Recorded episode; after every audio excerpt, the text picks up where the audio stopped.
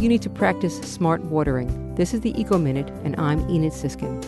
Watering too much or too little can cause plant problems. Water deeply and infrequently.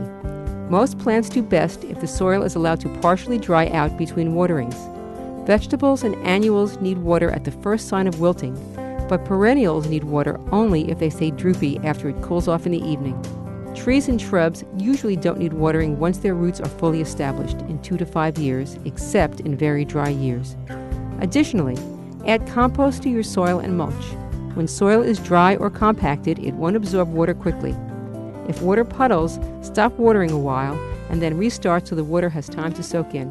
For more information, go to wuwf.org and look for the Eco Minute under the News Now link.